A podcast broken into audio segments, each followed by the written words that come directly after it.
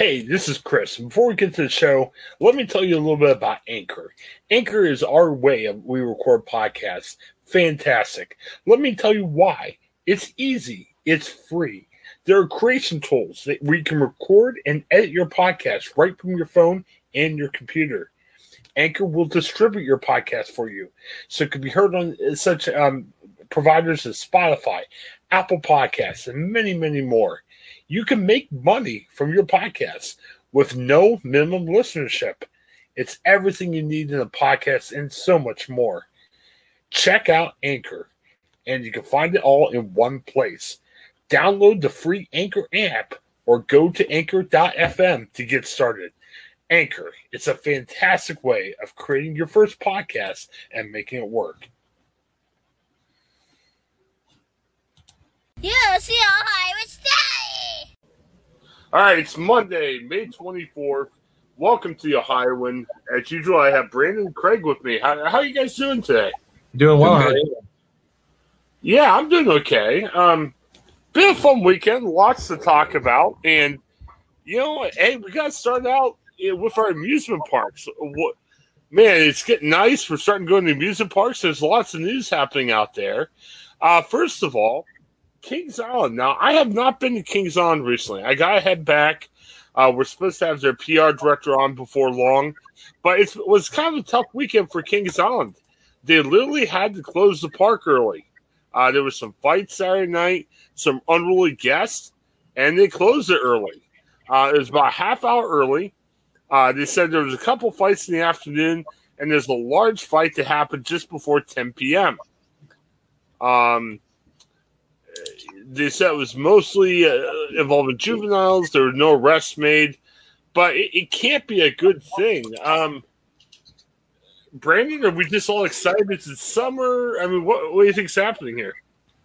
So excited that we're getting into fights. Is is that the question? yeah, I, yeah, I don't know. I mean, I mean, I I'm not going to say like Kings Island's a rough place to be. I mean, you know, these things happen, but why are we all fighting at Kings Island? It's like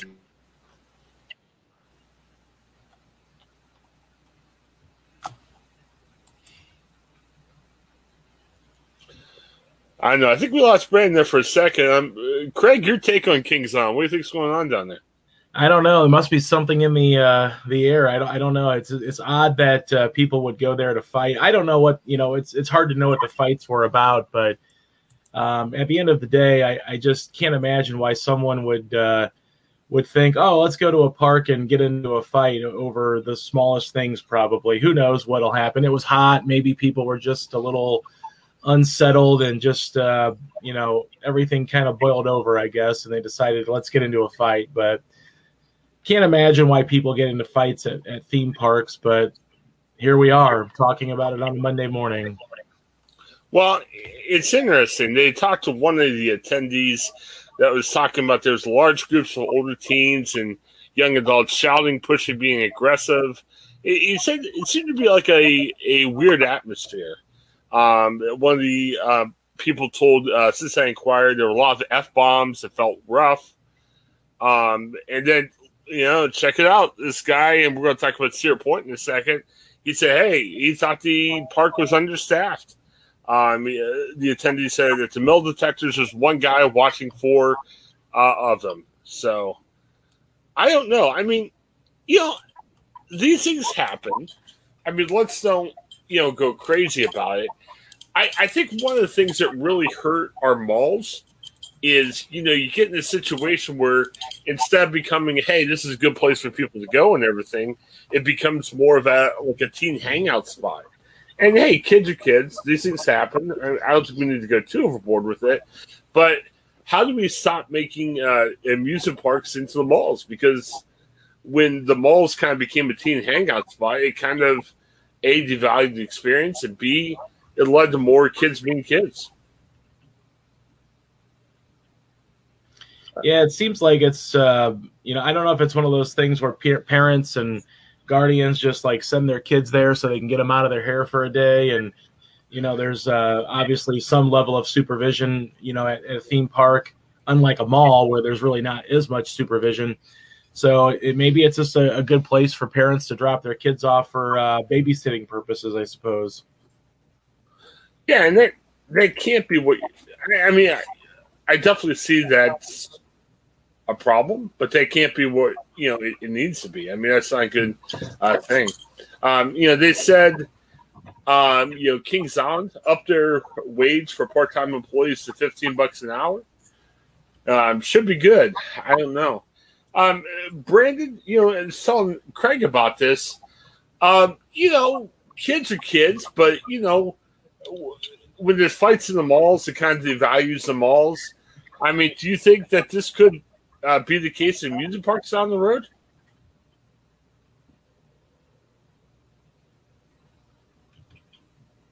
Uh, that's a good good um, observation there. Um, comparing it to like the malls, uh, I don't. Yeah, I mean, I don't know. I mean, like I think amusement park, you would think there'd be a lot more um, structure structure there, and I think I don't know. Ticket prices, I think, would be a barrier enough to where it's more of a family outing or a school trip outing. Um, I don't know who who are these teens that have some have found transportation. Um, I guess it depends, you know, on how how they get there. I guess if it's like you know, you know, it's a group of sixty year olds one of them has a license drive down, I suppose. But um, um, I don't even know how this sounds like uh, the fights might have broken out amongst more 13 fits maybe in that range. I, it thinks like you would think there'd be some sort of um, guardian uh, accompanying them down to to Kings Island. It just seems kind of strange to say, "Hey, you guys drive uh, 45 minutes out from Cincy or Columbus." I mean, it's probably two about two hours or so, or an hour and a half to, from Columbus. But the point is, it's just, um, uh, um, yeah, the dynamics of uh, how they get there, and you know, what's kind of like the age range is my, my questions. Yeah, we're going to talk about COVID in a second, but you know, we're trying to open up with COVID, and we're going to talk in a minute about is this a good idea or not. But I'm wondering, Craig, are people kind of do we have this COVID anxiety? I mean, you know, we weren't doing what we're doing now last year, and I mean, are we too freaked out? Like going, oh man, we're opening up. Let's make sure it's okay. And you got this anxiety, and your your um uh, your mood is at all time high, and man, if somebody messes up, you're you're ready to fight. I mean, are we just apprehensive? Like, are we so excited to get out? If you get my way, I'm going to fight you. I don't know.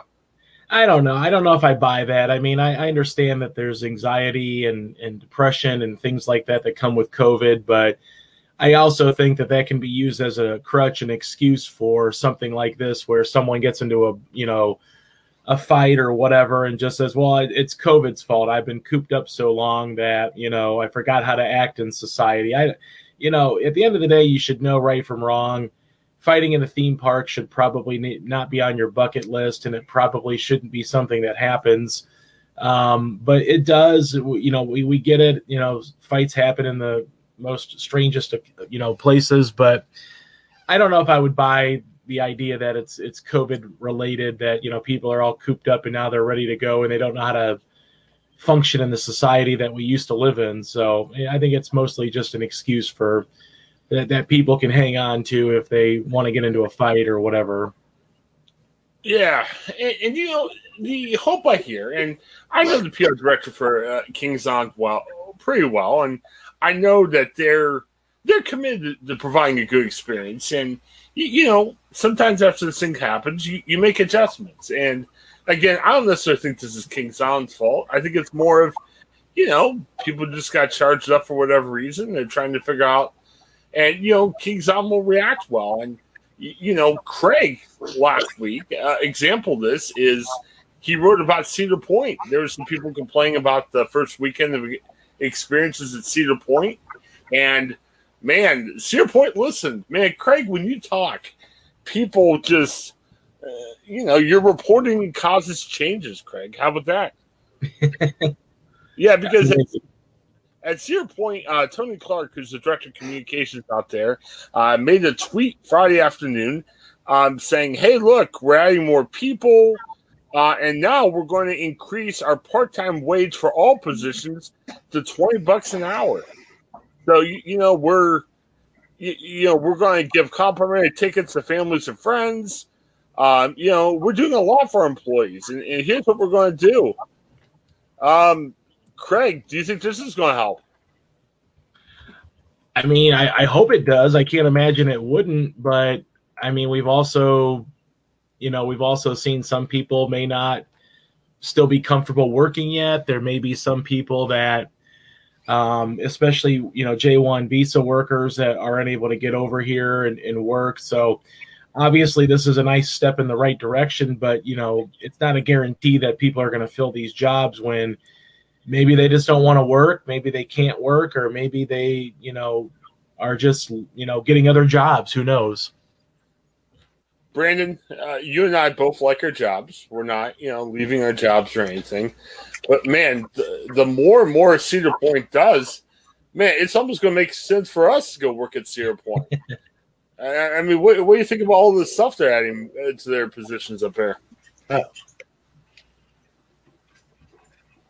it's again going back to the theme of uh, the worker shortage lately, um, and that there's so many and this push for you know something's got to give. Either wage increases need to go up uh, to make because we've come. I think COVID's kind of like this uh, wake up call saying, "Is this job worth uh, uh, worth worth the worth the, uh, the measly minimum wage rate?" Go out, risk your life for. Um, and it, and I think a lot of workers are like, no. um, you know, it's um, you know, especially if they can get unemployment. Of course, it's very difficult to get unemployment. Uh, you know, you have to have a, a sp- certain reasons to get on there. So it's not like everyone's just quitting their jobs and getting on there. That's not how it works, despite what politicians or certain media will tell you. But um, um, you know, I think this also is kind of a maybe a perfect storm in a way of like, you know, with with a lot of tackling of immigration and the um, you know, uh, and the Biden administration really tackling that. I don't even know if that has had put some pressure on just you know that pipeline of uh, of kind of I don't want to say I hate to say guaranteed low income workers uh, from you know the uh, southern border would also have maybe some impact on the. It's hard to say. I'm. I don't want. No, I don't really. It's that seems a big case when you just look at how those detention centers are just packed. Um, and I don't wonder what it was like, probably even prior to a Trump administration's approach to um, to um, because there was actually a lot of deportations going on back in during the Obama years. But I just um, I'm curious how those two things stack up over the years. But um, you know, ultimately though, uh, you know, you know, if this pushes wages up, um, that's great for um, for workers. Um, I don't know, I, twenty twenty dollars an hour for a part time job at Cedar Point. Um, man, that's the that. Come on, high school kids. Uh, this is the time to get in there and save up some money for college or a certification or whatnot. I mean, it's it's a good opportunity, but um, um, I, you know, I do. Well, uh, one last fun thing I saw on Twitter the other day, like McDonald's is trying to to get people to uh, uh, get hired. Or some one McDonald's was offering, hey, if you sign up, you get a free iPhone. So, I, I and the person's like, wow, they'll do anything but offer a living wage. but um, I just think it's kind of funny how we're trying to track workforces here. Yeah, I understand what you guys are saying. I mean, you've had you've had workers from different countries come and fill some of these jobs in the past. But yeah, I mean, Brandon, you talked about you know these places. Hey, step up, and yeah, I mean it's a part-time wage, and twenty dollars an hour isn't like life-changing money. But man, you know, my wife and I've talked about this. Um, she's a teacher; she's not going to be working this summer, uh, and we said, boy, it might be nice to get extra uh, source of income. And again, not full time, just is there stuff we could do on the side? I mean, I'm a marketer, I'm a journalist. Can I write for somebody on the side? Man, and if maybe working five hours a week, even at a fast food place, can get some extra money, why not? You know? Um, uh, my new favorite sandwich place in um, Columbus, Yogi's Hoagies, was saying, "Hey, you know, do you want to work? You know, pick your own schedule. You might have to work a weekend day, but hey, pick your own schedule. And I'm saying again, don't expect to see me making sandwiches anytime soon. But I, I guess the thought is, man, there are things to take advantage of if you need an extra paycheck this time of year. You know. I mean, I would- points there too. Yeah. I would consider Point if I live closer. I mean, I'm a couple hours away, so it doesn't make sense. I mean, Craig, uh, Craig's close to Cedar Point. Craig, are we going to see you working at Cedar Point anytime soon? No, no, no. I have no desire to work at Cedar Point now. Okay. I'm I'm glad they've upped their wages, but I don't know that there's any wage that they could pay me to work there. I don't. Not a fan of roller coasters, so I'll pass. Well, what about like the food stand, like a little slushy No. stand or something? No, Oh not, man, not not really interested in working in the uh, 99 degree weather every day for six months. So nope. man, Brandon, uh, Craig is calling out Cedar Point, saying you can't pay me enough to work there. What's going on? Well, I don't think I'm their target audience, so um, I don't think they're looking for you know mid 30s men to work there. So Well, it sounds like they're looking, looking for anybody. I mean, well, they're yeah, for- yeah. Are you a human being? Are you breathing? Uh, you know, Yeah. you- To your point, to your point puts out the after this here's our podcast. Put goes on the Twitter and says mid thirties man desired yeah, yeah. work work help work needed. It's like you know, like midlife crisis is the better. I Brandon, I think there's a huge negotiation going on between Tony Clark and and Craig, and you know, Craig's using his podcast uh, to fire Salvo's back. You know, Craig's like twenty five an hour, Tony, and you know, eh, yeah, shot fired by Craig. Well, I, it'd probably get it'd probably get in the way of my full time job as a journalist. So you know, Oh, on the side, right? You, you- you put a couple hours in on Sunday. You know, It come is- on. I, I one one thing about the story here though about the whole fight thing, it does remind me of like, um, so man, I forgot how many years, maybe four, roughly four years ago. I'm gonna put put it around there. Like my wife and I go out to the Asian festival, uh, in Columbus, Ohio. Um, it's something they do every Memorial Day weekend, and um, um, it's it's really it's a really big event. Um, a lot of vendors, a lot of good food. And they also have a lot of good performances. Um, and um, they had like this really fun event where like this popular Asian breakdance group uh, was like the headliner for that event. So they had like it was fun. We got to go down to the amphitheater part of the, the venue and um, watch watch like this group perform. But they also did like a breakdancing competition when they had like um, it was kind we were we were I was kind of a bit of like um a Donald Trump because they they had like they would they had like a lot of good performers and we they didn't pick like this one good performer they actually picked this one really lame guy who was who didn't have a really good uh performance but so we were rooting for like the kid this little nine year old kid who just had like the moves like awesome.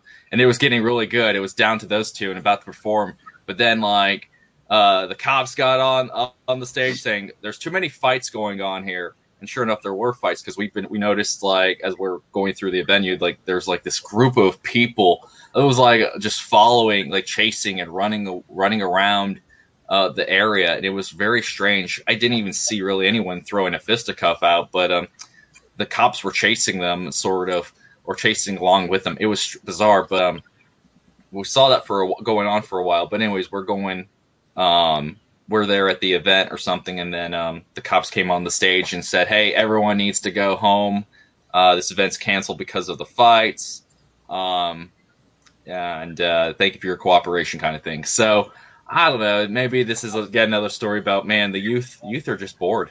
I, I don't know. I mean, it's um, it's like something that happened prior to COVID, and it's something that will probably be around for a while. I don't know how you can how man if you if Cedar if Kings Island, Cedar Point, or any amusement park can't keep kids engaged, uh, what are we doing then? Yeah, you got me thinking. I, I I- miss street performers. We need more street performers at our Cedar Point and our intersections. Um, I was on a mission trip once in Ecuador, and we were in a small city there, and it freaked me out. I mean, I didn't know Spanish, so uh, there was definitely a language barrier. I mean, it was a Spanish speaking country. And we were at this um, park just talking to people, and uh, there's this guy who was starting to pour a little bit of gasoline on himself and on a rag. I'm elbowing the other missionaries are going, is something going on? I, I thought, you know, maybe the guy was going to set a fire or something. Uh, he turned out to be a street performer. He was like, you know, twirling fire or something, but it freaked me out. It was kind of wild, but I don't know. Yeah, well, I'll have to tell more Ecuador shows one day. It's kind of crazy. So, all right. Any other thoughts on our Kings Island and Cedar Point? No, I don't think so. Yeah, I mean, hey, wish them luck, and you know, I know the Kings Island people a little bit better than Cedar Point people, but it, it's good to see that they're responding. I mean, it's definitely a big park. A lot of money gets reined in, and it, it's good to hear that they're automatically responding when stuff happens. And hey, we're in a different time of COVID, so uh, it'll be interesting to see uh, what happens to these parks if they can kind of solve some of the early problems of the season. I think we're just out out practice of how to do this stuff because last year, um, you know, the parks were open, but it was very different last year, and now that we're kind of getting back a little bit, it's just kind of adjustment. I mean, it's going to be weird to know oh, what people are going to do about everything. Um, hey, before we move on, I got some good advice for you. Um, we talked about these guys a lot, but remember Chase Bank. Um, if you need a bank right now, if you need to make a change, try Chase Bank. Um, click on the link on our podcast provider page, wherever you listen to us on, or our website. Um, start an account, uh, attach your direct deposit. You get 225 bucks in your account. It helps us as well. Uh, try Chase Bank. It's worked for me, and we want it to work for you as well. Um, hey, big big weekend. Um, Colin Buchanan, friend of show from the Ohio Capital Journal, he broke some news on Saturday.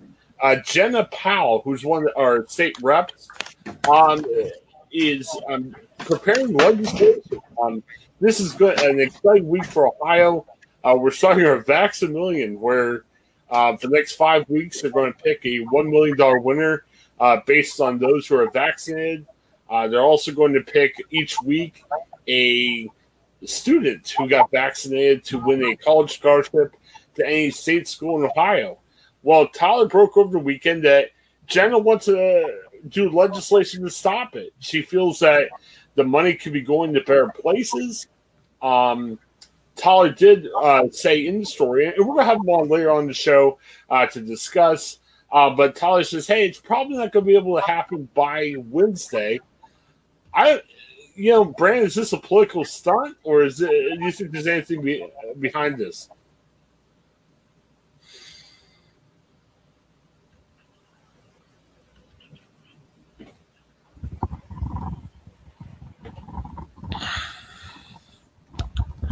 And I think Brandon's having some audio issues again. Um, Craig, you, know, what do you think about what's happening?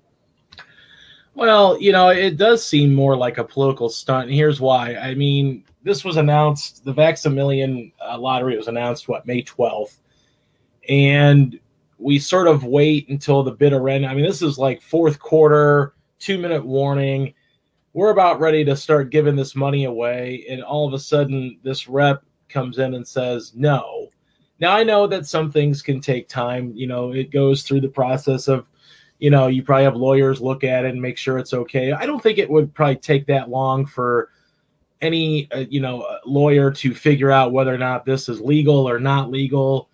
And I would imagine that it shouldn't have took this long to maybe draft legislation. So I kind of think this is a political move just to, to kind of create chaos. Yeah, and you know, she is very she's been outspoken in the past against um, some of the things that Governor DeWine's doing. I I just I, I believe it's kind of a confusing tone. Um, you know, I think the jury's still out on the effectiveness of Vax-A-Million. I think we're seeing some good signs saying that more people are getting vaccinated, which was what you know the governor DeWine was pushing for. I I think we're just I don't know, Craig. It, it, seems to think that it puts the media in a tough spot because look, it's a Saturday, a slow news weekend. Uh, you know, you get news like that, you, you write it. I mean, it's a news story. It, it's definitely a news story. I'm Right. Craig. If you're the reporter there, you have written the story. I would have written the story, but I'm sure Brandon would too. Um, but I think the hard thing about it is, I think it was a story that hey, it makes her look good. Um, the people who are against Vax-A-Million or against uh, some things DeWine says, you know, it's like they're all you know pumping their fists, saying, "All right, you go, Jena, you go, Jena." But really, even if you're against what's going on, if it's not going to help, is it more posturing or is it really the thing to do? I mean, again, you could be against Vax-A-Million. Uh, the jury's still out, in my opinion. I just don't like when we're doing things that we're just doing for political points. I mean, if you're against it, hey, make an effort, stop it, divert the money for something else. But when you're just putting out press releases to get you know big attention in the media, is it just helping your cause for down the road, or is it are you really trying to make a difference if you don't think that this is the best use of our money?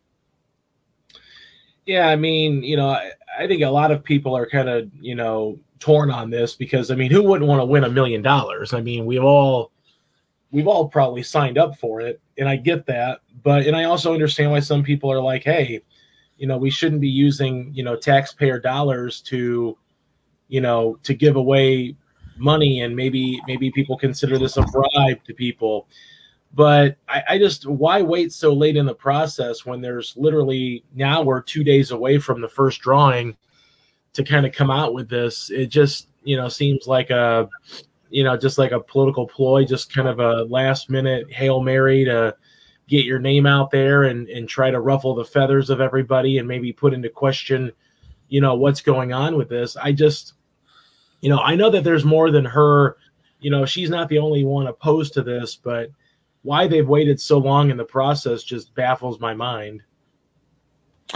Well, I think you answered your own question just with the whole thought of, hey, you know, you get your name out there. Um, yeah, you know, we've seen that in the media a lot. You know, a lot of times, um, you, know, you you want to make a statement, you want to, you know, get your word out there. So you just, you know, you throw out a comment, you know, the media's going to pick up on it, and you know, maybe not everybody is in favor of what you're saying, but hey, you get your word out there and you know, you kind of fulfill what argument you made in the past, you know.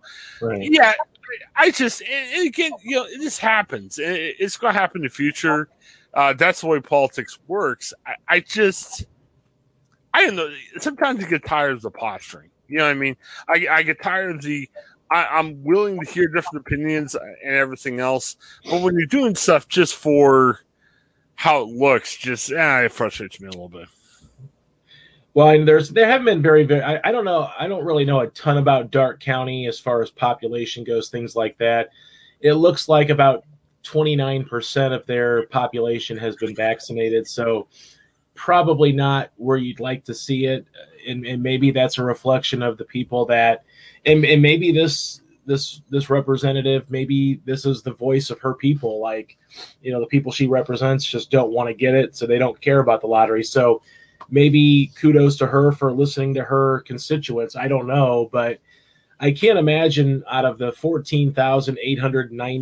14,898 people that have been vaccinated or at least started their vaccination i can't imagine none of those people have signed up for the lottery or don't want to win the million dollars so I think you got to look at it from that perspective too. But maybe the overall, you know, thought from the people that you know she represents in this county are we don't think that this should be used. You know, this money should be used for lottery. But then again, what if someone from Darke County wins one of the lottery? You know, I mean, so I don't think anybody's going to complain about winning the lottery, even though they may publicly say, you know, it shouldn't be, you know, held because it's taxpayer dollars or whatever. But if you signed up and you win, you're going to be forgetting all about that and be excited about winning a million dollars. You know what kind of bothers me too, and let's talk about this now because it's COVID. Um, I was watching some sports over the weekend, which is good. I um, got to catch up on some things. I'm not a huge golf fan, but I watched the end of the PGA Championship. Uh, congrats to Phil Mickelson. Um, became the oldest uh, guy to win a major, and that's great. Um, had a good moment with my daughter. She was watching it. We were talking a little about golf, so we, um, you know, shared with her some stuff, and it was good father daughter moment. So yeah, I mean, it was great. My goodness, Craig, there was a billion people there, and a lot of excitement with Phil Mickelson. I don't know if you saw the highlights. Um, you know, people rushed the green and everything else. Right. And I know, okay, more of us are getting vaccinated. I know the cases are down a little bit, but COVID's not over. And I saw some tweets over the weekend going, "Yay, Paul, Phil Mickelson kicked, you know, COVID's, you know, another word for butt and everything." And I'm like, I don't think he did. I think we're, we're in a little better situation than we're this time last year. I, I, think we can admit, but COVID's not over yet, and I'm kind of wondering. I mean, I, I understand why Ohio's limiting the orders on June second.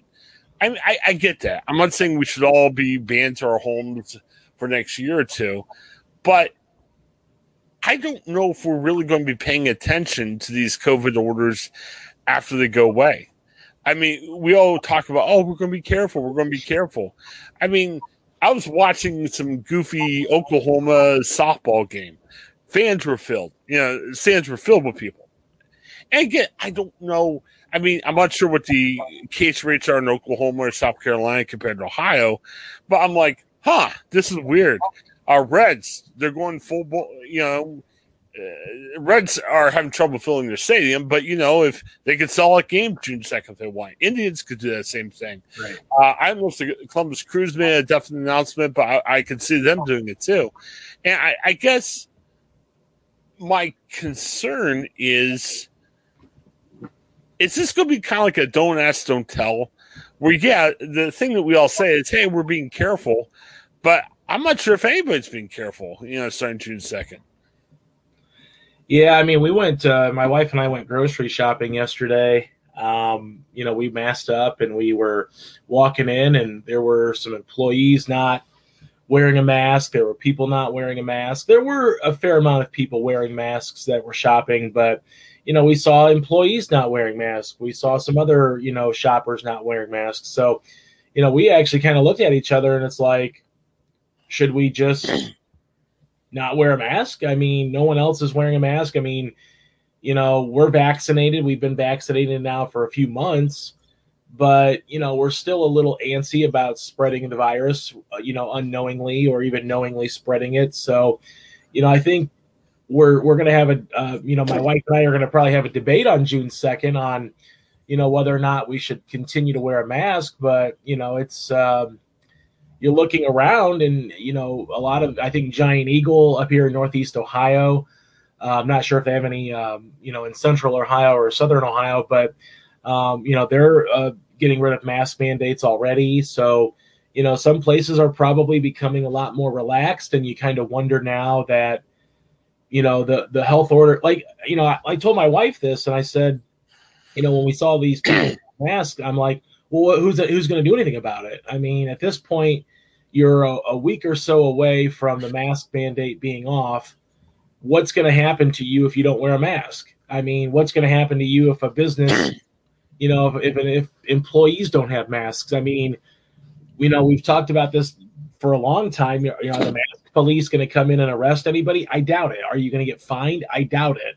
And even if you do, you're probably just going to pay your fine one last time and move on, or you know, whatever. I mean or you could make your argument, you know, through arbitration about, well, the mask mandate was about ready to lift, so what's the difference? I mean, I think that's where we're going to get into now. I think, you know, I'm I'm anticipating not seeing a lot of masks once June second hits. Right, and everyone's going to be like, "Oh, we're careful, we're social distancing and everything," but you know, I mean, hey, you know, you, you talk to someone who drinks. Hey, do you drink? I only drink a beer or two at a time. Well, what are you going to come out and say? Yeah, I, I drank 10 beers last night. You know, man, I got crazy drunk. You know, you're going to underestimate. I, I think it's the same thing with COVID. I mean, unless you're not many people are going to be like, hey, you know, we're, you know, we don't care. We're going to go crazy. Uh, but I don't know. I mean, Brandon, what do you think about this? Um, I, I really think we're getting to a don't ask, don't tell. I mean, unless you're being a jerk, you're not going to sit there and say, I'm not following any COVID protocols. Everyone's going to be like, oh, we're being careful. But you see what happened at the PGA Championship, where, I mean, people are crowded together. You're seeing more games. There's more filled attendance wise. And people can say what they want about, oh, we're making sure everyone's fully vaccinated. Well, there's no vaccine passport. So it's this weird thing where we're like, oh, we're being careful, but nobody really is. Yeah, I think um you know, it, I'm of two minds of this. I mean, I think, you know, businesses should be able to make their, their at the end of the day make their clientele or customers as comfortable as possible.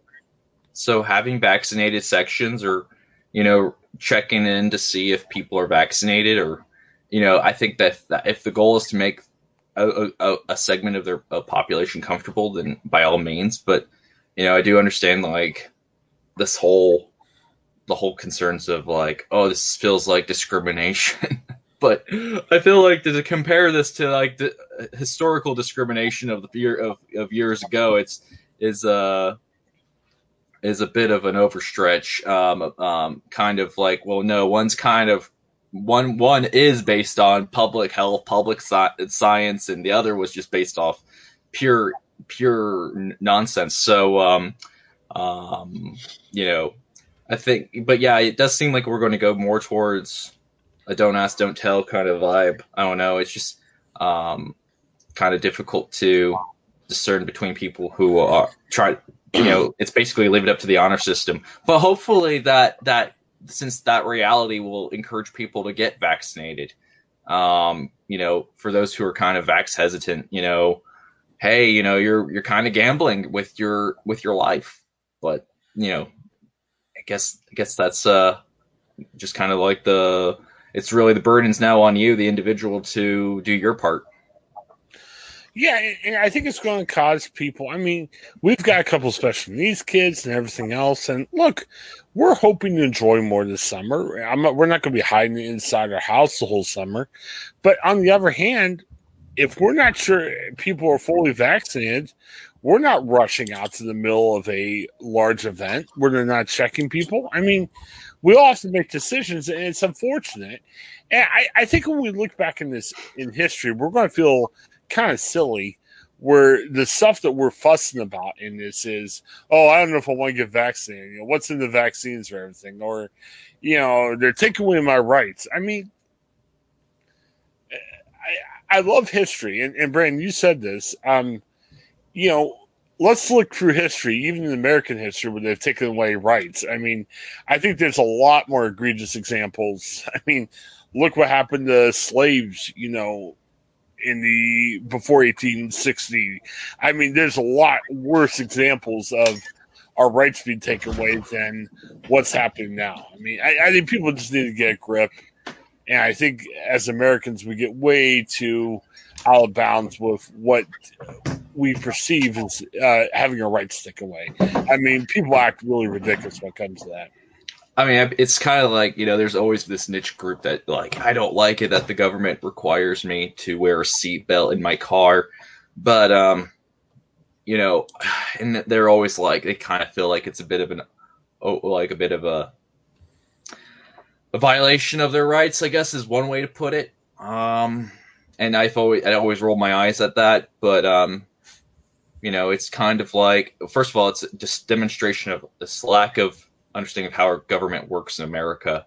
It, you know, like the founding fathers were never were never a uh, government is the problem kind of politician. They actually said, "Hey, we need a government." They actually started the very first government though was a very weak government under the Articles of Confederation, and they realized this is too weak. We're not. It's not working. So they went back and made a stronger federal government they have, of course, balanced it out with state rights, and that's the real key thing here. It's like it, we got to balance, you know, you know, the common welfare versus the individual welfare. Like you know, we got to balance it out to make sure that we even have a country or some sort of essence of a country tomorrow. Um, and maybe back in the 1918 with the Spanish influenza, that we our government was okay with hundreds and hundreds of people dying. Um, you know, well, hey, fast forward 100 years later and our government actually gives a damn. Like, like so, the fact that people kind of there's like this uh, dichotomy where people value liberty over life or life over liberty. I'm more more of a let's try to strike a good balance between the two, um, and um, that's kind of like how we should all rally around it. Like how much is too much and how much is not enough. Um, you know, rather than trying to be take absolute positions on it. It's ridiculous. At church yesterday, they were making the point, and they did more from a spiritual angle, but I think it's got practical um, things with it too. Uh, they were talking about comparing this time to, like you know, in the 19 teens, you had World War One, tough time. A lot of people died.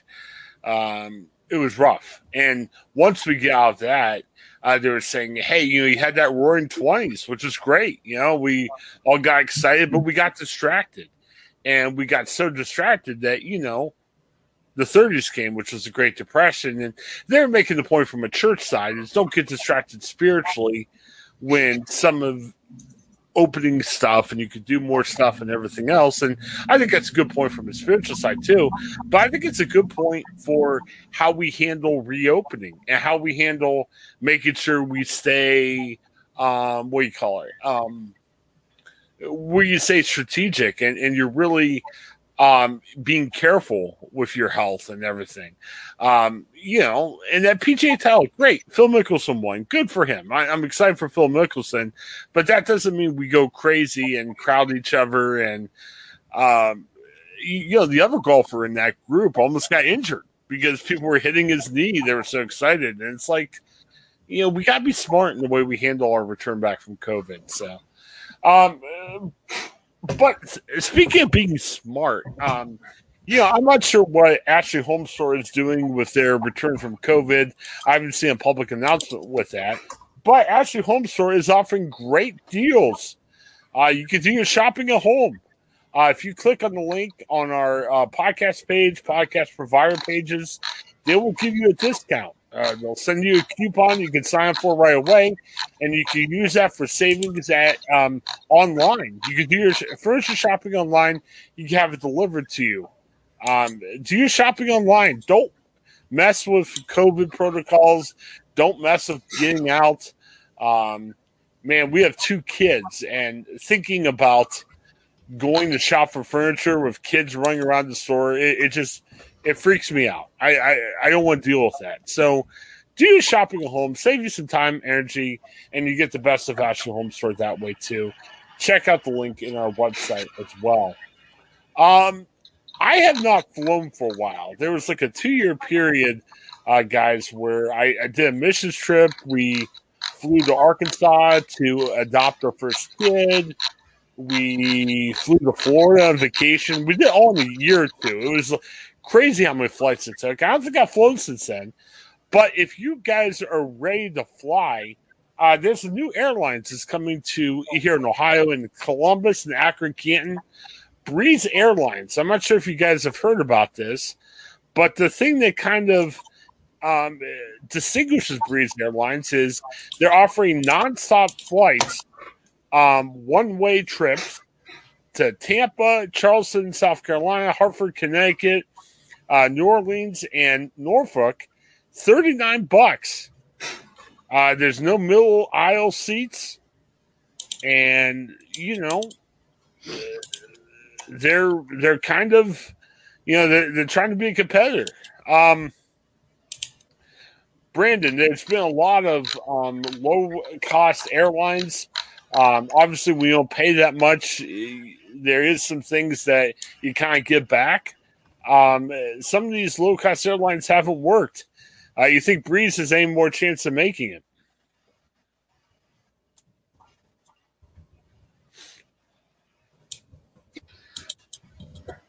Uh oh.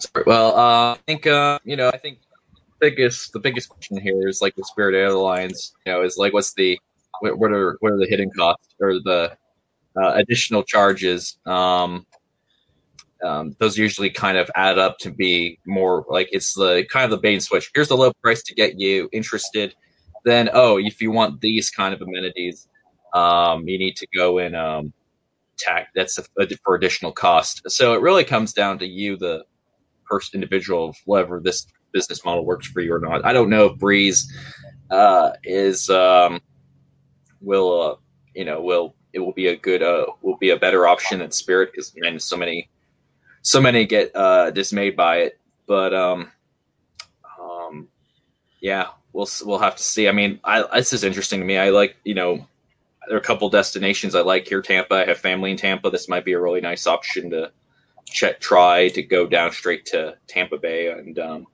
but uh, uh, other than that, though, we'll have to you know I'll have to keep my eyes out and see what the initial feedback reactions like. Yeah, Craig, one of the things I didn't like about flights, um, I took a flight to Peru when I was doing all these flights. It was like a seven hour flight from New York to Peru, and I was in a middle seat. And as a big guy, man, middle seats suck, especially on a seven hour flight. Uh, no middle seats. Uh, now, you know, these are introductory fares that could always go up, but I, I don't know. I, I may try for no middle seats. I mean, that alone sounds kind of compelling. Yeah, I mean, they're really uh, tugging at the heartstrings with a lot of people here that don't like the middle seats. So, you know, I, obviously, this is an interesting, you know, beginning to this airline. You wonder if it's, uh, you know, going to compete with sort of the uh, the legacy airlines that are out there. But you know, you can't really complain about low fares and no middle seat. I mean, at this point, you know, it's almost like you got to give it a try, right? Yeah, I mean, that alone kind of sounds compelling. I I'm interested too, Brandon. Um, yeah, Tampa, yeah, that's great if you want to go to the beach. I, I guess New Orleans has got some appeal too. Um, you know, Richmond, Norfolk. Uh, I guess if you want to head down to um, you know Virginia Beach. That's kind of your way of getting there. I'm not sure about some of these other locations. Um, you know, Bentonville, Fayetteville, Arkansas, Huntsville. I mean, uh, um, Charleston. Uh, you know, I some of these as appealing. Or Tulsa, Oklahoma. I'm not sure if I really need to go to Tulsa, Oklahoma. I wonder how they pick some of these other places.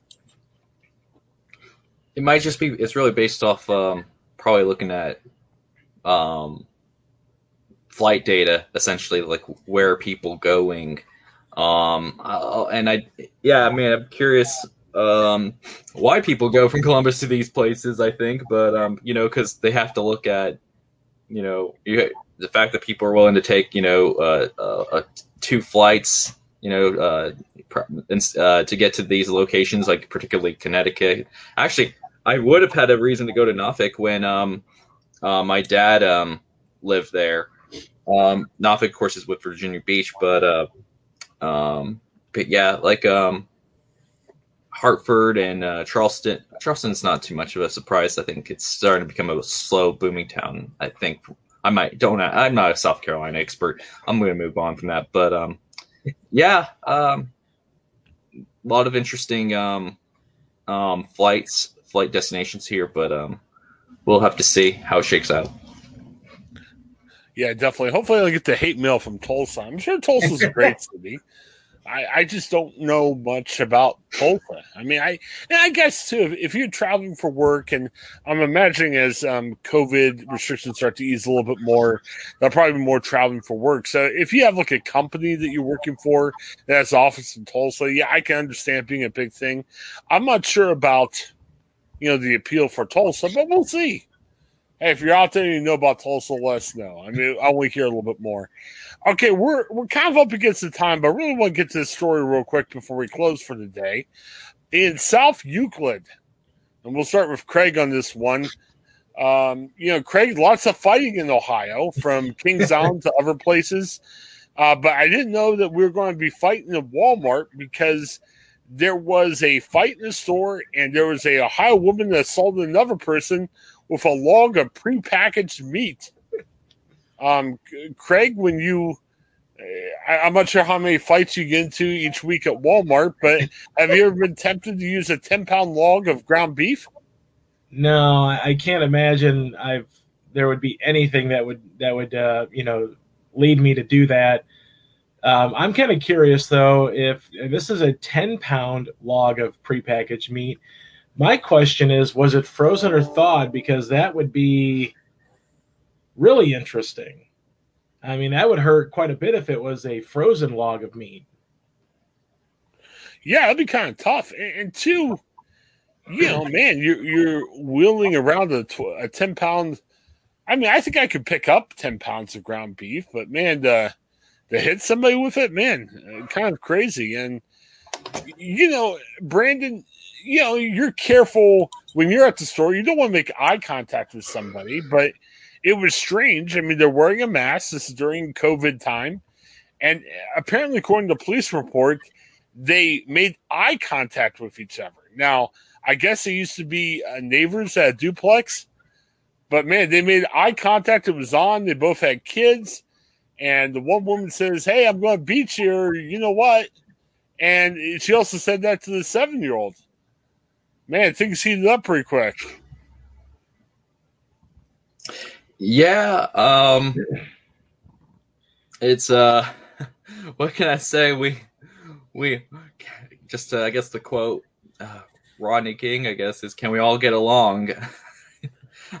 you know, and I know that was more in the context of officers and probably uh, and uh, Black Americans, but still, like it's still I think a very useful question of uh, of um, you know just a, man we can't even get along with each other at this point. Uh, it's just kind of dis- discouraging. It makes you, makes you lose a little faith in humanity at times, but um, um, yeah. Um, so, yeah. Um, yeah. Well, here's the other thing: the the woman pulled down her mask and spit at the alleged victim, and uh, according to police report, which right now you talk about an attack or are you hitting each other with logs of ground beef or whatever. Man, Craig, spitting at, at somebody right now I mean, that's almost what attempt to injure or attempt to murder anymore. Yeah, it, it could be. Yeah, I mean, you know, thinking about this, uh, I, I wish they would would give both women ten pound logs of meat and maybe go at it like American Gladiator style. Uh. Where, where, they had the joust event and they could joust each other with the uh, the logs of meat on a platform, and you know, whoever got the advantage, you know, wins the fight and it's over. Let's call it call it over and hug each other and, and move on. But uh, yeah, this is this is just like the kind of story. I guess as a journalist, this is the kind of story that you know you, you have to take like five looks at the report to make sure you're reading it right because you almost don't believe what you're seeing because it's so out of left field and just strange. But um, it certainly does make for some interesting reading, though. I, I mean, I'm kind of enamored with it right now, to be honest with you. Yeah, I mean, you know, Brandon, we need to kind of spruce up our MMA fights. Um, you know, in wrestling, they've got these like no holds bar matches. Man, maybe you know these women. You know, we sit there and say, "Oh, they're they're you know they're they're fighting stores. What's wrong with them?" Well, may, maybe they could get like um, a bonus from like MMA or pro wrestling because they gave these guys an idea. Are, are we going to see? these fighters fighting with 10 pound logs of ground beef. Yeah, um, well, you know, we have weirder, stranger, um, reality television contest shows these days, um, and they come and go so fast. You're like, uh, just kind of like amazed at what they can come up with. So, you know, this is probably not far from the stranger one, I would imagine. yeah, I can see this being a Fox midsummer replacement game show that's on for one August. You know, I mean, I can I can vision this, and yeah, the woman should be arrested. She's attacking somebody with ground beef, but you know, give her a, a what do you call it, like a finder's fee, you know, for coming up with this idea. I mean, this could work. You know who they have to have host this this contest, Chris? Who's that? Gordon Ramsay. Oh yeah. yeah. Just like just have him like, you're not using the beef ground beef, beef correctly. Yeah, it's like, oh, he could unravel the unravel the meat and then throw it at the loser or something, and you know berate them like he does in the kitchen. So we need to come up with a cool name for this, like meat joust or food fight or something like that. Well, you know, I mean, my the guys I like to watch that make me laugh. I, am liking the old grumpy guys, and you know, the older Gordon Ramsay gets, he's turning into that old guy, and he's definitely grumpy. So, yeah, I want to see more Gordon Ramsay. Um, I follow him on Twitter. I guess he had like a British um, quiz show that he was doing. It's kind of like a a takeoff on the weakest link, and you know, I'm like, yeah, I don't know if that's what Gordon Ramsay should be hosting. We need, yeah, we need something that could showcase the true Gordon Ramsay. Yeah, I'm, I'll be for that. Or maybe a Gordon Ramsay as our Jeopardy host. Are we into that? I think we've talked about Gordon Ramsay or you know someone like yelling at someone for getting something wrong. I think we've I think we've discussed the Gordon Ramsay Jeopardy host. That'd be interesting to say the least with uh, to see whether or not he'd berate someone if they got a question wrong. Yeah, I, I just need he doesn't need to be a Jeopardy host. I, I want Gordon Ramsay I want him doing something like content wise. Like I, I want to be able to go to Gordon Ramsay uh, for comment. You know, have him host a podcast or something, or you know, kind of like the old Blue Jackets coach John Tortorella. I don't care if he's a hockey coach. I just want to check in on John Tortorella where he's commenting on something. Yeah, hey, I'd be a listener. I'd like that. Yeah. They always bring a hot take, that's for sure. Yeah, definitely, definitely. Hey, we got uh, more content uh, coming right after the show. These are interviews that uh, one we did late last week, and uh, Tyler, uh, we're scheduled to talk to him about 9 a.m. today. But check out Tyler Buchanan. He'll be on a little bit later today. Uh, we're going to have this with the podcast. Uh, Tyler wrote the story about Vax-A-Million. We're going to get his take on uh, what's happening with Jena Powell and uh, Vax-A-Million. and we also, late last week, talked to um, our friend Heidi Ward. Uh, she's at Point Park University in Pittsburgh. They're doing a new interesting summer camp program. You say, hey, you're the Ohio. Why are we talking to somebody from Pittsburgh? Well, you can send your kids there. It's a week of you can hang out at Point Park. Um, your kids can. Uh, they have counselors there. They have um, um, you know, kind of people to watch the kids, and they can learn a bunch of uh, interesting activities um, this summer too at Point Park. So check out those interviews along with the podcast. Uh, lots, uh, lots is happening. A lot of good things are going on. Um, Brandon, we're about the end. Um, anything you want to shout out before you leave for the day? Um, no, nothing that new to report. Okay, and Craig, anything on your mind before we take off? No, nothing today. Very good. Um, yeah, it'll be interesting to see what happens uh, this week with uh, Cedar Point and Kings Island. I, I guess this was a shout, uh, checking out what's going to happen um, in the future there. And, you know, hey, stay safe out there with COVID. Um, yeah, there is a desire to get out and start to do things. I, I've, I've got the same feeling, but be careful as you do it. I'm I hope for the best. I, I, get a little nervous about some of the things that we talked about saw the weekend, but yeah, just stay safe out there. Let's, and as Brandon said, get vaccinated. Um, you know, if we do that, you know, it's our path to get out of this. And I'm looking forward to some of the stuff that we can do, but I'm a little squeamish right now. So hopefully we can get vaccinated and stay safe out there. Well, for Brandon and Craig, it's Chris. We'll see you tomorrow as always, thanks for checking out the Ohio, and everyone have a great day. All right, back here on the Ohioan with Ohio Capital Journal's Tyler Buchanan. He wrote a big story of the weekend about Jena Powell. Uh, she's one of our um, representatives in Ohio, and she's trying to stop Vax-A-Million, the big lottery that's coming this week to Ohio. We got Tyler on to talk about it, and uh, we're releasing this today. But just in case anything happens, we're, we're, having this conversation Monday morning. So this is what we know as of 9 a.m. Monday. Uh, Tyler, thanks for coming on. How's it going today? Hey, I'm doing good. Always, always a pleasure to talk to you. And yes, this is Monday. They have not yet drawn my name on Wednesday yes. uh, to be a millionaire, um, but I'm excited for when they do. So you know how that goes. I am. I am surprised. Um, lots of jokes where I work about, hey, what's going to oh, happen yeah. if you win?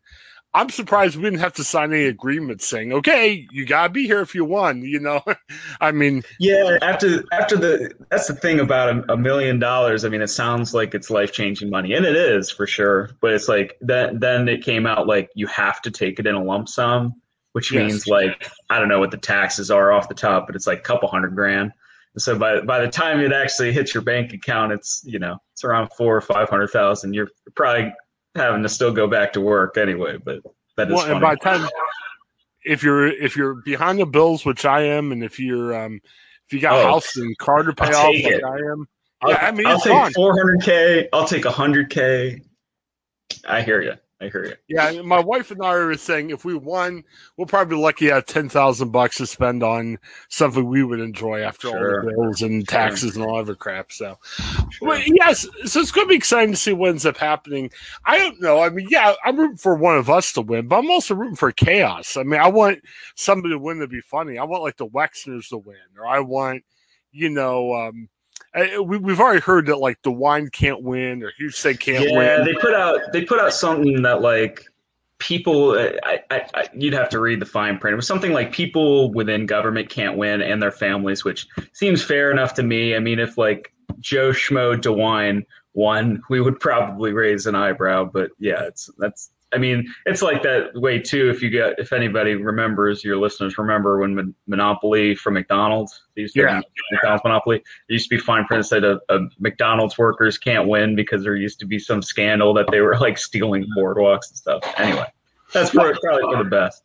Well, I think a million bucks is big for anybody, um, but like I wonder if it's somebody who we already recognize as rich, like you know, a rich business guy, a professional athlete, or anything. It'd be oh, interesting to see what they do. Larry, Larry Nance Jr. wins the Vax-A-Million or something. Yes, yeah, of course. Yeah, no, more more than likely it's going to be like you know a, a, Janine Smith from a Mansfield or some random oh, yeah. you know old lady. Which good, that's that's who we want. We want so you know theoretically that's what the state of Ohio wants is somebody that needed to be vaccinated. So I'm I'm kind of hoping for an anti-vax supporter or oh, that maybe just got mm-hmm. vaccinated or like a Jim Jordan. I, I think that would, you didn't tell their friends they were vaccinated situation, yes. and then whoops, I won the vaccine million. And and this is what people should know. This is this is what's really interesting about it is normally on a on a lottery. I, I don't know about Ohio, but like most states, when you win a big lottery, especially like the Mega Million or something, you can choose to remain anonymous, right? Right. Sometimes they don't. Sometimes you know you'll see the big press conference. They got the big uh, you know the big check or whatever.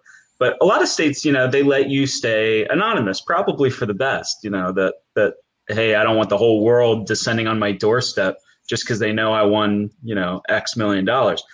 That is not the case with Vax-A-Million, and in fact, it's quite the opposite. And this is and this goes into what you know what I've been telling people when when this first got introduced and people had a lot of questions understandably about like like wow because this, this, is a, this is a very unusual strange you know program. And that's not to compliment it or or to denounce it. It's just to say this is an unusual thing to have a you know we have a government lottery now but this is a this is a an unusual five million dollar over five weeks you know if you get something you know if you get a, a vaccine. Normally it's just I buy a lottery ticket if I want to, and I win if I win, I lose if I lose. This is like the general public, um, you know, and it's not a forced thing; it's an optional thing. But um, I've been telling people to think of it this as a marketing program. Yeah. This is a vaccine marketing program in the same vein, in the same light as when you know you can't turn on a TV right now in Ohio. Um, I'm not complaining about this, but it's just to say you can't turn on a TV, you can't watch Jeopardy, you can't watch a basketball game without seeing uh, some kind of Ohio Department of Health, you know, we're all in this together, go get your shot, you know, any of those PSA ads. And they've been running those, you know, to the hilt, understandably. Um, this is the same vein as that. It's from the same pot of money, it's for the same purpose. This is a vaccine marketing program. And in that effort, whoever wins this, um, they're talking about putting their photos on billboards. They're talking about like having a big press conference. They're having like, you know, talking about a whole thing to promote, you know, hey, this is a regular Ohioan who went out, got their shot, um, and and and they're gonna put them out there. So talk about the opposite of anonymous. They're gonna be You know, if you or I win, we are the next. Yeah. We're part of the next Ohio marketing program, whether we like it or not, or we don't take the million. Well, so, well, just think of it. I work for 21 daily newspapers across Ohio. I could guarantee it. The second that name gets announced, we're, we're trying to find that person. And I'm not even oh, talking yeah. about wait for the obligatory press conference. If we could get hold of them for a phone interview at 8 Oh, p.m. that night, we're all over. I was just I'm thinking guys about that. is like is like whoever's name gets drawn in, you know, whatever tiny town in Ohio, who whoever is the small town reporter in that one little county or community or whatever, like talk about hitting the reporting jackpot. You're like, Oh, yeah. ching, like you better call them. You better you better pull up your local uh uh yeah, you know yellow pages or whatever and find their name immediately. You'd have a great Right. scoop for sure. Well, and I'm thinking too, not just from a like a local or a statewide as we are. I'm talking national. I mean, I, I'm sure because there Oh. are other lotteries, but Ohio is the most um, ambitious one, I guess, in terms of money and everything. I mean, I'm sure this person's getting phone calls from the morning shows, maybe a late night show, and everything. Uh, my wife is not a big media star. She doesn't want to be on the media, and she wants to win. I say, hey, look, She- if you If win, she wins, she don't Yeah. have a choice. And, Yeah. it's, and like you're saying, and, and especially the first one, the first drawing is just Right. going to get a ton of attention. And and the interesting thing is, again, this is all again. If you think of it as a vaccine marketing program, whoever wins and collects the million dollars, they're going to put them out there and they're going to say Johnny Smith or Janine Smith got their vaccine and won this million. So could you sign up for the next four weeks? right? ideally, I mean, if you're if you're DeWine, you are praying that whoever wins this first drawing is some like 38 year old from Piqua, Ohio, who they stick a microphone in front of his face and he says, "Oh yeah, I you know, I not I'm anti-vax, but you know, I just wasn't I was lazy or I didn't, you know, I just didn't feel like going to get it for whatever reason. I was gonna eventually, but I just didn't. But once I saw this Vax-A-Million program, Governor DeWine, that's what got me out. You know, they're like praying that whoever they get to win is somebody that got the vaccine between when they announced Vax-A-Million and when the when the drawing happened. Right? They'll take anybody, but I mean that would be that would really solidify the priority. It was like, aha, you see, that's what we were that's what we were looking for. And I'm wondering with the expectations from the state, you're right. I think there'll be an obligatory press conference, or maybe you make an appearance during a DeWine, you know, DeWine press conference he normally gives. Makes I- makes sense. I kind of wonder though, do you have to accept every offer in terms of being interviewed? Yeah, you, you probably need to show up to the DeWine press conference. You need to show up for the Yeah. photo shoot or the video commercial they do. But I'm wondering, like, does the state get mad if you turn down CBS or uh, ABC? Right. I mean, ideally, ideally, you want somebody that's like you know a publicity hound for the state, Yes. basically. But no, I- it's just to say, I re- somebody posted the fine print, and it says on there, you know, we can use your likeness for for blah blah blah. In the same way, you know, when you buy a ticket to Cedar Point or to the Indians or whatever, on the back of your ticket says the same thing. We can, you know, you are giving us license. So that way, you know, when you see those photos of like like a roller coaster going over a hill and it's like a crowd of people on the train, they're all like have that like surprise look or whatever. Those are just random people. They took a random photo and then they slapped that photo on a billboard. Same thing as this. I, I mean, they're talking about whoever wins Vax-A-Million, they're going to put a billboard on the highway that said Yeah. Johnny won a million. So so let's get into let's get into the the I guess the criticism. So what what was unusual, I guess, for me, and you know, I haven't been covering the state house for years or decades or anything, but just in a couple of years, and and in the context of COVID, right? You know, this has been a very divided time. You know, as as your listeners, your viewers know, and in terms of what Governor DeWine has done on on COVID nineteen and handling the pandemic and things, there's been a lot of divisiveness. But for the most part, you know, he's had his supporters within the Ohio State House, I mean, elected lawmakers, and he's had his detractors. And typically speaking, on almost every issue, not every time, but pretty much every issue, Democrats have come out in favor of what he's been doing and Republicans have come out against. It's basically been that simple. And what was unusual about this was he announces this program And within like 24 hours, um, the response to it from the elected lawmakers was universally like they just trashed it. I mean, like, and, and there was not a well, I think this is a bad idea, but I guess we'll wait and see. And if this ends up being successful, then I'll eat my words, kind of thing. No, this was like this was like I am here to say, as the representative from district whatever number, that this is a waste of taxpayer money, and I think DeWine is doing a cheap publicity stunt, and you know, COVID's not a game show, and and all these things, and just ripped it. And what was what was fascinating to me is is I'm watching the lawmakers uh, again, Democrats and Republicans trash it. And meanwhile, you know, if you read Twitter, if you go out and you just talk to people, you know, just on the street and things like that, you know, everything I'm reading is pretty mixed. You know, you had people that thought it was brilliant. You had people thought it was like kind of like, eh, I don't know. I guess I'll wait and see. You had people that said like, man, this is kind of stupid. You know, uh, that whole range of of thing. But it was definitely a range. No, on the lawmaker side, it was universe. I have not seen one lawmaker say one nice thing about this program. So, so that that's the context that comes into. So Jena Powell starts drafting a bill in private to um, to put a stop to Vax-A-Million, and um, she hasn't formally introduced it, but we we got the exclusive that she was that she was working on this behind the scenes, basically, and so that's what we reported over the weekend um, was that she was working on this. And, you know, and then we can get into you and I discussing, you know, how viable is this? Sometimes you introduce a bill and you're actually trying to get a pass and you're trying to make a change in the world. Sometimes you introduce a bill knowing it's it's DOA, um, and, and it's not. You know, this is kind of where we find ourselves.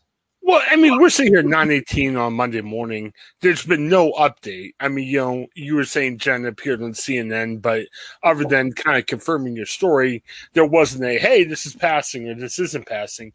And you're right. And you said this in the story you wrote over the weekend. Look, time wise, I mean, it probably can't even be addressed before the first drawing on Wednesday. Now, there's five drawings. Maybe it gets fast tracked and we're hearing stuff in two to three weeks.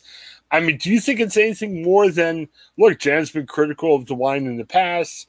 Is this just hey, you know, I'm trying to do something about it? You know, more of a political play than than really. I mean, that I'm sure she'd like to get it done if it can, but I think maybe it's more of a political thing than a hey, let's stop this lottery. Yeah, you know, people that follow the legislature know that it's not typical that they work quickly.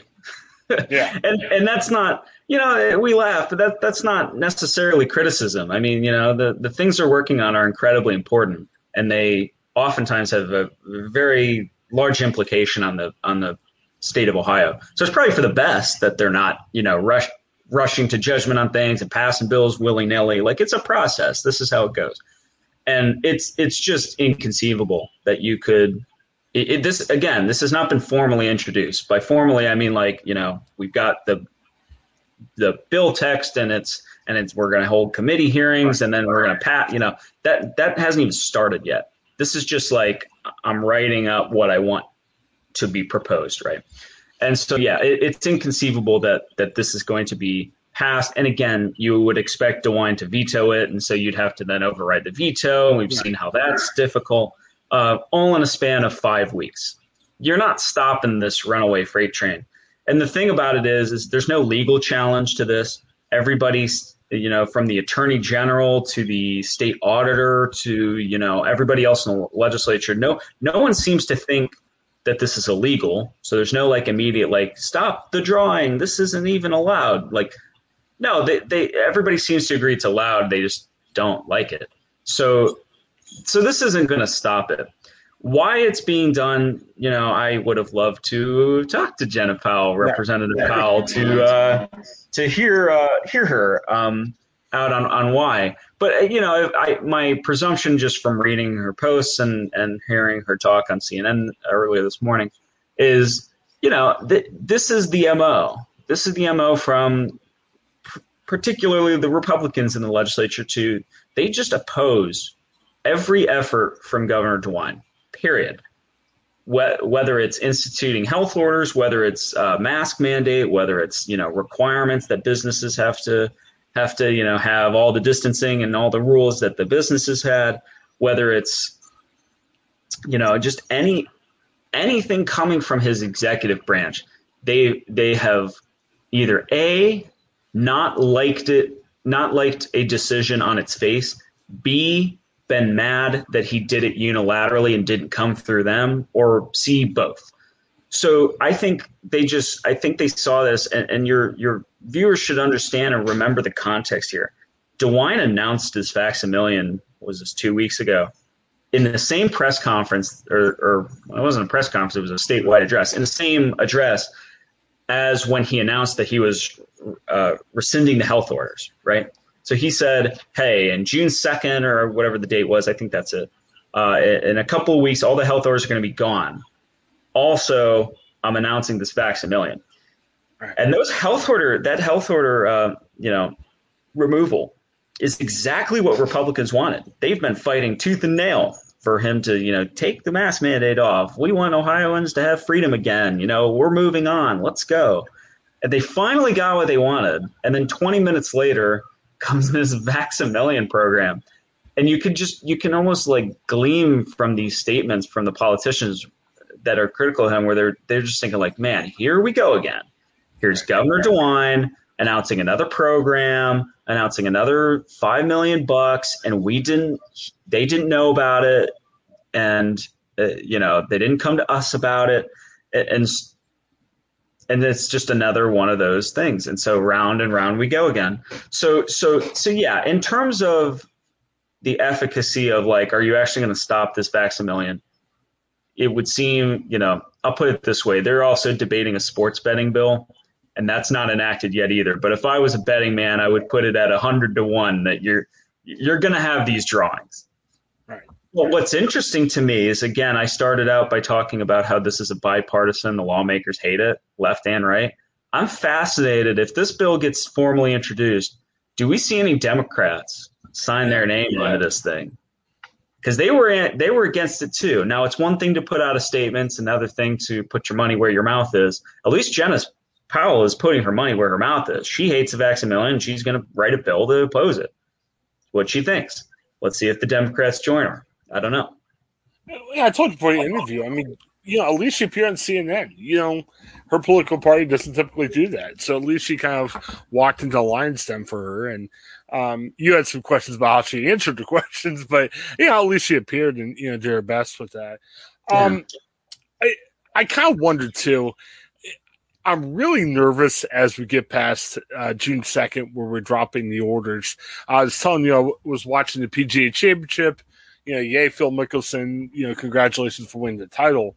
But it was a wild scene there. And when I first turned it on, I thought I was watching, you know, the uh, ESPN Classic, where you know I was seeing a yeah. golf tour for ten years ago. Ton of people there. It's in South Carolina. I know they're looking at things differently, but I'm kind of wondering. I mean, we're saying the right things. We're saying getting fully vaccinated and everything.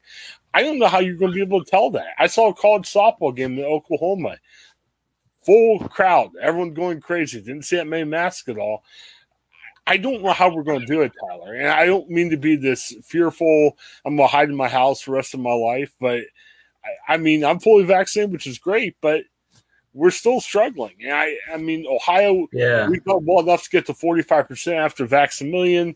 Maybe we'll cross 50 in the next couple weeks. But that still really isn't that great of numbers, you know?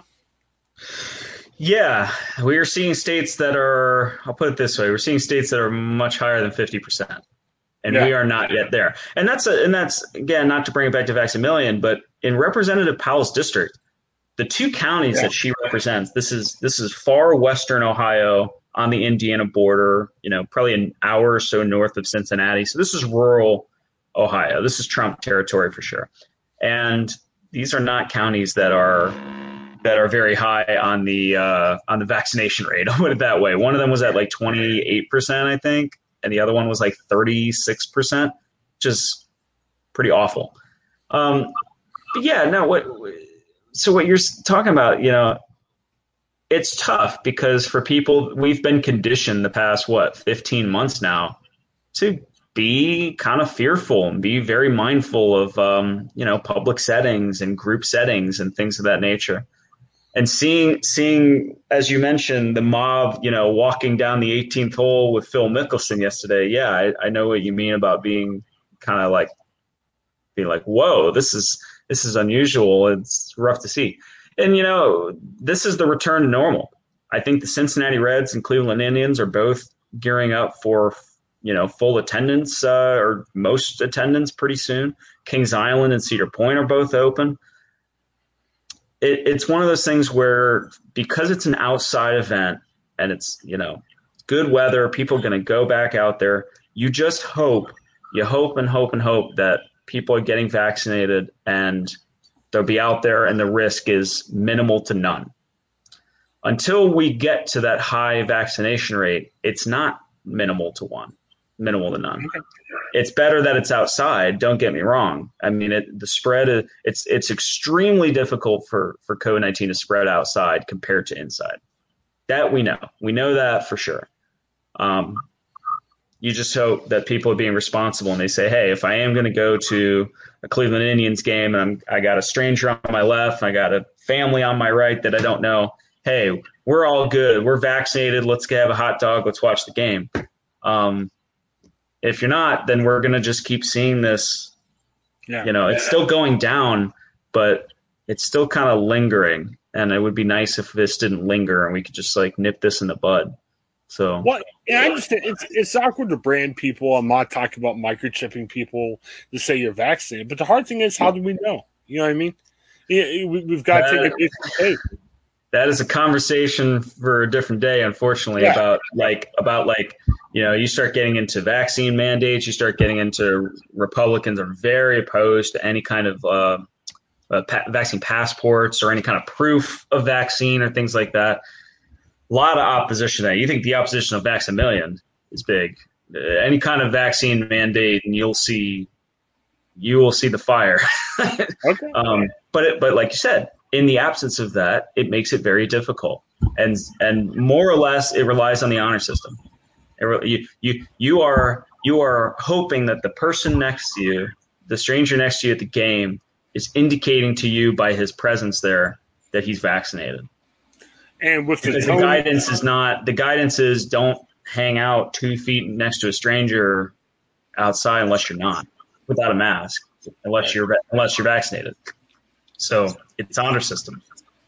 And with the tone of our politics, and and you're exactly right. You called it right, but the tone of our politics in the past year, I don't know if I could trust anybody with the honor system. You know, it's just so tough. Well, I don't blame you. Um, let's leave it at this. I'm sure if you win, you'll need to talk to Ohio Capital Journal first. I mean, you probably need to give them the yeah. first interview, but I'll talk to you second. And I promise you guys, if I win, I probably will have to do the Jackie Borchardt interview first or whatever. Of course, I'll of course. you guys second. How about that? Well, sounds good. We'll, I I, I pledge whatever week that I win, that following Monday I'll be on the show. I promise. Yes, that'll be good.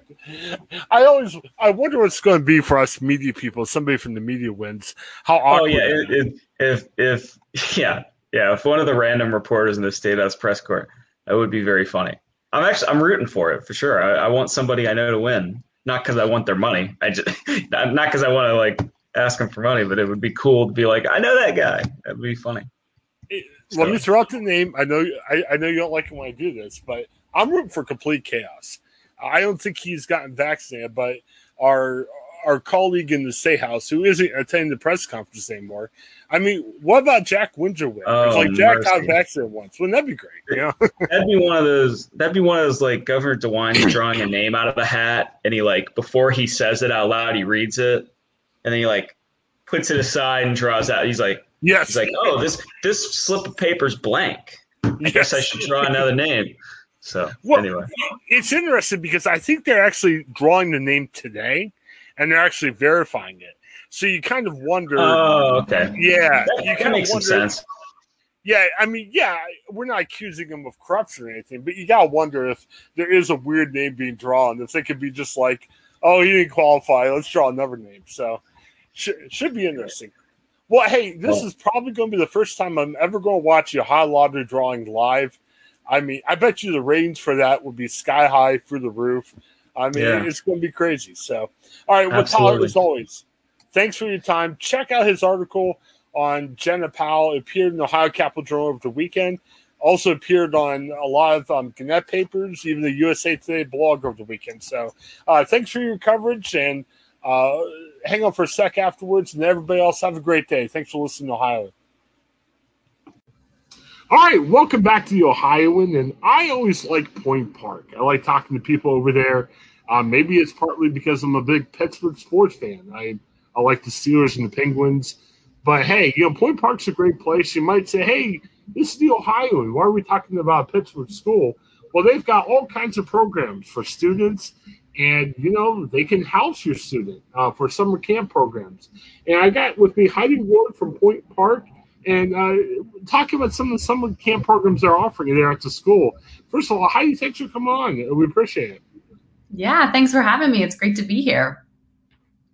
So tell me about these summer programs, and I was excited to hear that you know you might say, "Wow, uh, you know this doesn't make sense for somebody from Ohio," but you guys have places where your kids can stay at Point Park. They'll be watched over and everything. Uh, tell me about what you guys are offering this summer. Yeah, absolutely. We are excited for the 2021 season. Um, last season, we were all virtual. So we offered all of our summer programs through Zoom and, and various online platforms. So it's been a, a minute since we've connected with our community. So we're really looking forward to uh, getting into the programs. And we offer a wide variety of uh, programs, mostly geared towards high school students. So these are students that are looking to expand upon their career, or, um, you know, get away from home and, and, kind of experience that college life. And um, they get to do that by living in residential dorms. So they're going to live right downtown in the heart of Pittsburgh. So it's also just a great opportunity to experience a city and what it's like living um, on, on your own in, in a dorm room with other students your age. So programs kick off in the middle of June and end right at the beginning of August. So about seven weeks worth of various summer programs. So it's a fun um, and tedious season. So I'm assuming it'd be like a typical college. Like I'm assuming you'll have like RAs are looking, you know. You know it. yes, we have yeah. various advisors and chaperones that uh, keep okay. track and really support our minors that are on campus. We take students as young as 14 years old. Um, we do have a service learning camp that um, is all around civic engagement, and that one is open to middle schoolers. So um, that's our only one, but everything else is for high schoolers. And yes, there are chaperones in place to keep everyone um, smooth sailing. Good, good, very good. Um, yeah, it, it, sounds like you got a really great diversity of programs here. I see everything from accounting to athletics, cinema arts, communication, dance, uh, forensic yeah. science, engagement. It's yeah, a little bit. Sounds like for everybody.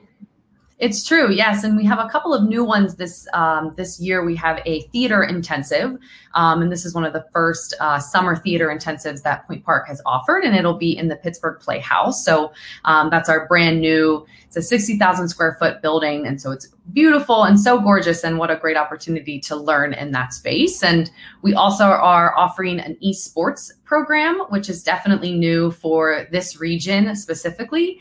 Um, so esports is uh, electronic video games, online gaming, but how do you kind of bridge those gaps between gaming but also a future career. So that's something we're we're looking to expand upon and happy to offer it. Yeah, the esports is interesting. Um, because obviously, you know, you might sit there and say, "Well, your kids would love to do it because they like playing video games." But right. like you said, you're looking at more from the career opportunities that are available in esports too. Yeah, so it's you know it's a it's a combination, right? You're going to have some lectures, and then you're going to have lab time, coaching or scrimmaging, right? And mm-hmm. you know those lectures are how do you take care of yourself when you're behind a computer all day? All of us are really stuck behind a computer all day, so you know you can use it in esports, but we can also use it as people. How do you take care of your um, your body? And then you know other things about you know do you want an agent? What if you um, end up making it into the professional leagues? Um, you have to have business skills, marketing skills sponsorships. You know, there's all this back layer outside of esports that you can really explore. Now, I may have to pass myself off as a high schooler because I see you have a going pro for your podcast, and all of us want to be podcasters. Always interested in that. Uh, it sounds like a, a, great program, especially for a high schooler that may want to dip their toes into the podcasting world. Yes, absolutely. So, our Going Pro with Your podcast is going to be hosted in our CMI, our Center for Media Innovation. So students will really get comfortable with the equipment and go out into the field and interview people. And um, we'll pick a theme most likely and then combine them and, and put together a show similar to this, which will be fun. And um, yeah, it's a good a good chance for students to really get that real world experience and actually try to interview and then edit it and put it together. Um, and the equipment, right? A lot of people don't have the equipment you need to to do some of these things. And it looks like most of your programs are for, as you said, um, you know, high schoolers. But you've got um, your dance program. It's available for people up to thirty. Uh, is that your only one that's available for young adults? So our um, uh, international summer dance program, um, that one is open to up to age 30. So that's more of a training and an intensive. We do take high school students for that, but that program we've been operating for 30 over 30 years, which is quite amazing. And um, we take people from all over the globe. This year, it's been very challenging to try to connect with international students given travel restrictions with COVID. But um, we have uh, many people that come from Canada and Mexico, Spain, Brazil, and to really see everybody, you know, this unique group of students come together um, is amazing. They take dance classes from like 9 a.m. to 5 p.m. I I can't say I could do it, but watching these students, they're uh, amazing athletes. Well, it's neat because you guys are offering. I mean, they're very educational, but they're ones that are kind of fun things that I'm sure a lot of high schoolers are interested in. Um, yeah. You've got a accounting program, but I, I like how you have, um, you know, it's part of the uh, National Association of Black Accountants. So you, mm-hmm. you're offering opportunities to people who may not normally have opportunities in accounting, which is great. Yeah, Point Park has been able to, you know, partner and collaborate with a lot of wonderful organizations. And summer's the, the perfect time to um, get students the opportunities that they normally don't have access to during the school year. So the ACAP program, as, as we call it for short, um, is a, a great opportunity. And you learn about accounting and business, and you hear from presenters and speakers uh, from various corporations in Pittsburgh. And so students walk away and, and actually are able to think, is this something I want to do? Is this a career I could see myself in? Um, and most what I find so interesting is most of our students who are currently registered for that are females. And so it's interesting to see the shift in that. And um, it's exciting that that opportunity is there for them.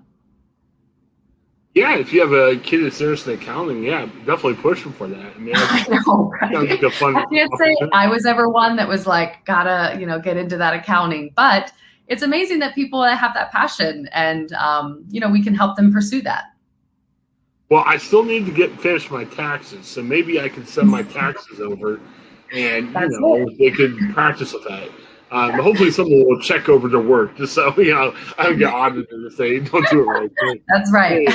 Yeah, but check. hey, that'll be great. Yeah, I mean, yeah, that'll be good. I'm just trying to slough off my work on uh, these poor kids. they do so. some really good projects, and you know, and and in addition to, of course, going to classes during the day because they're living on campus, they then can experience some extracurricular activities in the evenings. So um, we like to have various events and crafts and, and group outings down to the point, um, which is our local park. And um, it should be fun. Pittsburgh actually just announced that they're going to have fireworks for 4th of July. And so oh, wow. the most of these summer programs fall over 4th of July. So I think that'll be a nice added bonus for a lot of these students is to have a fun uh, 4th of July downtown. Now we're going to include a link because you, have got a nice big um, summer programs page. Um, these are held at different times, mostly for June and July. I'm seeing here that the registration is now open. What do you recommend? Because obviously, if these kids are going to be staying there for the week, you know, you know, we can't register the day before, the morning of. Uh, is there a mm-hmm. good deadline that you should think about that you want to make Absolutely. sure you register by? Yes, so there's a, a, lot of you know logistics that go in on the back end to make sure we're successful and everyone has a good time. So our registration closes Monday, May 31st. So we are in the final countdown. Um, the only thing we may do is extend the deadline for some of our July programs. We are most likely anticipating extending the deadline for programs that start later in the season. But if you're looking to attend a program in uh, June or very beginning of July, I recommend getting on our website and um, clicking. We have a register today button, and it takes you through the steps that you need to do by Monday, May 31st. And at the bottom of the website, they've got the email address and they got the phone number to call. So if you're sitting there going, man, if can I be an exception? There's a number in the email that you can um, ask and um, see if Heidi can help you out with that. So it should be good. Yeah, we're normally as accommodating as possible. Um, you know, we want to connect with our community and help them learn and grow. Um, and so, yeah, feel free to reach out. It's either myself or I have a team that that helps me go through emails and connect with parents.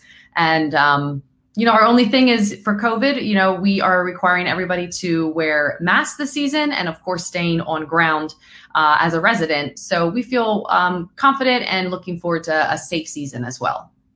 But it sounds like a great program. I know, like a lot of times in high school, maybe you're not been away from home before, and you know, like you said, they'll be secure. They're not going to let them yeah. run around campus alone. But on the other hand, being able to get away sometimes is a a great tool to have kids grow up, you know, which is good. So yeah, you go. Well, thanks, Heidi.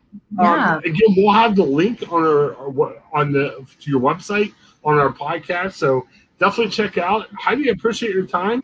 I always yeah. like hearing about Point Park. I remember visiting that before I chose my college, and yeah, a lot of good things about there. So thanks for coming on. Yeah, we we appreciate it, and um, you know, regardless, we hope everyone has a wonderful summer. It's kind of fun. Yeah. You can start getting back into the you know the routine. And um, yeah we look forward to connecting with other community members. Thanks for your time chris. And you know be sure to visit point park. Come downtown.